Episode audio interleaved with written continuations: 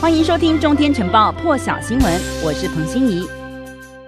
好了，昨天晚上十一号晚间十点十一分，新华网出了这么一篇报道，指称上海复星医药负责人表示，公司将会依照协议以及正常商业规则，向台湾地区供应疫苗，期待借由这个部分呢，帮助台湾同胞加强疫情防控，尽早恢复正常生活。值得注意的是，昨天十一号凌晨就有一篇新华社关于这件事的报道截图在网络上流传，但是都没有经过证实，也没有刊登在新华社的网站新华网上。一直到复星医药在上海证交所发布公告之后，新华社才在晚间十点十一分报道了这件事。而比较两篇报道的内容，也可以发现流传的报道讯。头为新华社北京七月十一号电。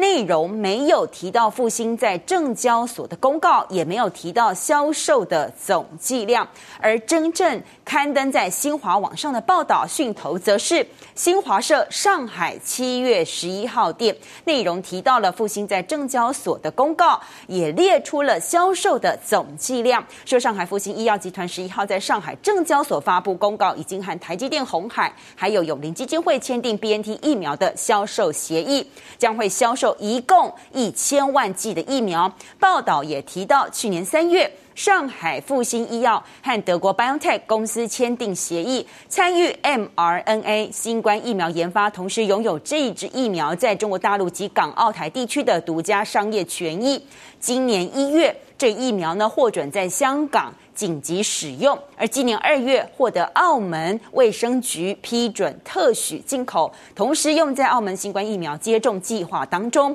报道还指出，今年五月以来，台湾新冠疫情爆发，一些县市企业和民间机构提出希望向上海复星医药采购 BNT 疫苗。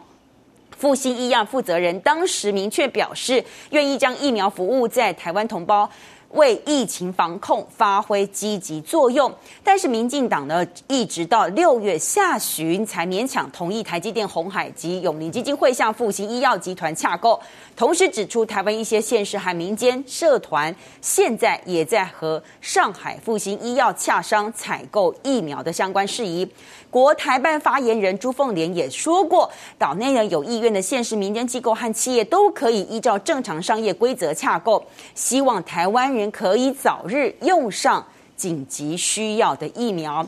全世界足球迷都在关注的欧国杯巅峰对决，意大利凌晨三点登场了，一张门票外传炒到两百万台币。那实际上呢，英国主场观众六万人，可说是还没开赛就气势惊人，因为。意大利球迷如果到英国的时候是要隔离的，因此主场上都是近几乎都是这个英国人。那坐镇主场的英国女王伊丽莎白二世早就传讯息给英格兰国家队总教练，特别提到五十五年前的世界杯足球赛也是英格兰主场，女王呢把冠军杯颁给了自家子弟兵。这段话让英格兰压力好大。到底要变成赢球的民族英雄，还是输球的民族罪人呢？场内还有贝克汉，还有这个汤姆汉克斯，也都是看台嘉宾。那这些呢，似乎也成了英格兰的动力。一开局就跌破大家眼镜，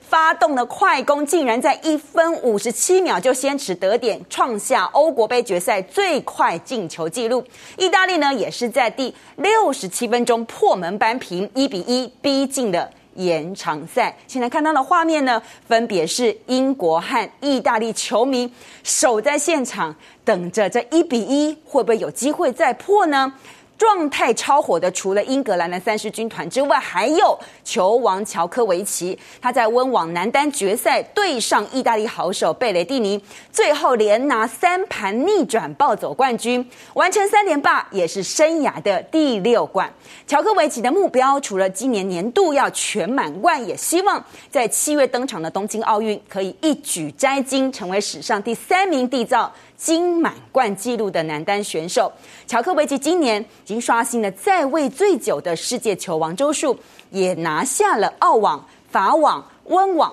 三座大满贯创下二十一连胜，如果他今年又能够拿下八月的美网冠军，那么今年是有希望缔造年度全满贯纪录的。现在世界网坛男单也只有两个人达成金满贯，一个呢是已经退役的美国传奇名将阿格西，另外一人就是唯一现役的金满贯得主西班牙蛮牛纳达尔。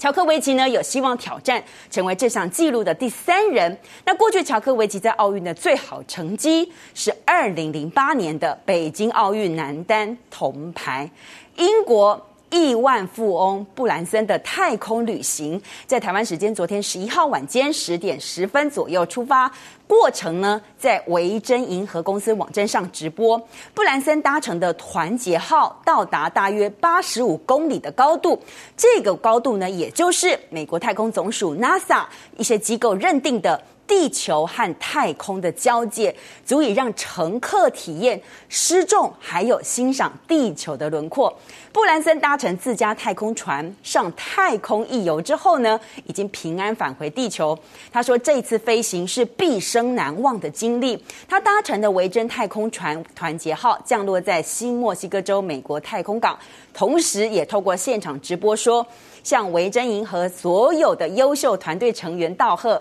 因为团队十七年的努力不懈，才有今天的梦想成真。布兰森的最终目标呢，是推动太空旅游业的发展，同时呢，他也可以，他希望可以赢得比赛，抢先谁呢？竞争对手亚马逊和蓝源公司的创办人贝佐斯，成为第一个可以亲自前往太空的。太空旅行公司老板，而美国西部地区呢，最近遭逢这个是几个星期之内了第二波的热浪，各地呢持续的出现新一轮平历史记录的高温，当地说已经对三千多万名居民发出了高温警报，酷热天气现在笼罩从美西的太平洋沿岸的大部分地区呢，已经向内陆延伸。远到落基山脉西缘了。预报人员同时警告，持续还会有更多高温情况。那美国国家气象局的数据也显示，拉斯维加斯气温达到平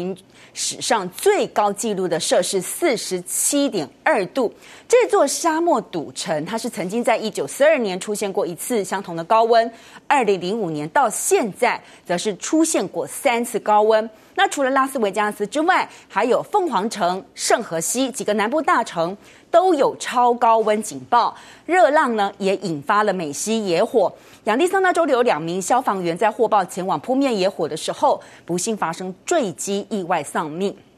欧盟的气候监测机构呢，也发布数据显示，北美洲今年六月气温是有记录以来同月最高的，而且过去六年气温也是史上。最高的六年，路透社报道，泰国卫生部十一号公开了一份报告，指出，在六十七万多人施打过两剂大陆科兴疫苗的医护人员当中，一共有六百一十八人确诊，其中一名护理人员死亡，另一名医护人员重症，现在病况相当危急。泰国有关当局呢，也正在考虑是不是要对医护人员施打第三剂疫苗来提升保护力。那么下星期呢？泰国政府呢说还会再考量这一项提议，同时也解释追加施打的第三剂疫苗会是不同厂牌的疫苗，像是 A C 疫苗或者是 mRNA 疫苗。那么泰国国内的两项数据最近都在创下历史新高，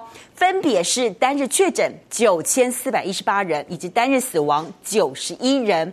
大部分医护呢，其实是从今年二月就开始陆续接种科兴疫苗。那么现在目前的新的发展的，就是第一批 AZ 疫苗在六月之后才送到泰国。那么美国捐赠的一百五十万剂辉瑞疫苗，也会在七月底送达。泰国呢，也有自行订购两千万剂的疫苗，这个部分要到十月之后才会交付运抵。那么越南媒体也报道。他们是报道有影片，那我们是截图了这一张，这是媒体的平面媒体的报道，说平阳省的台资企业有一家叫做安普新，传出一名员工确诊之后呢，地方主管机关就下令工厂关闭，来方便筛检所有的员工。没有想到里头的员工听到工厂要就是先出现确诊，然后要关厂的消息之后呢，结果几百名的员工惊恐的拔腿往外冲，还直接推开公司铁门逃走。地方主管机关呢，已经要求工人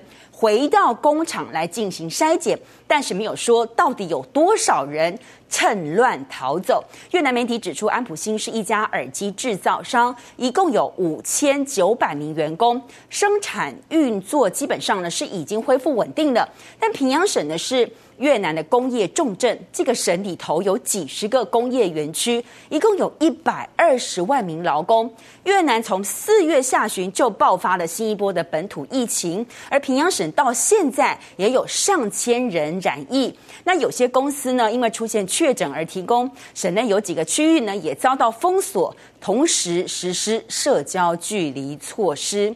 更多精彩国际大师，请上中天 YT 收看完整版。也别忘了订阅、按赞、加分享哦！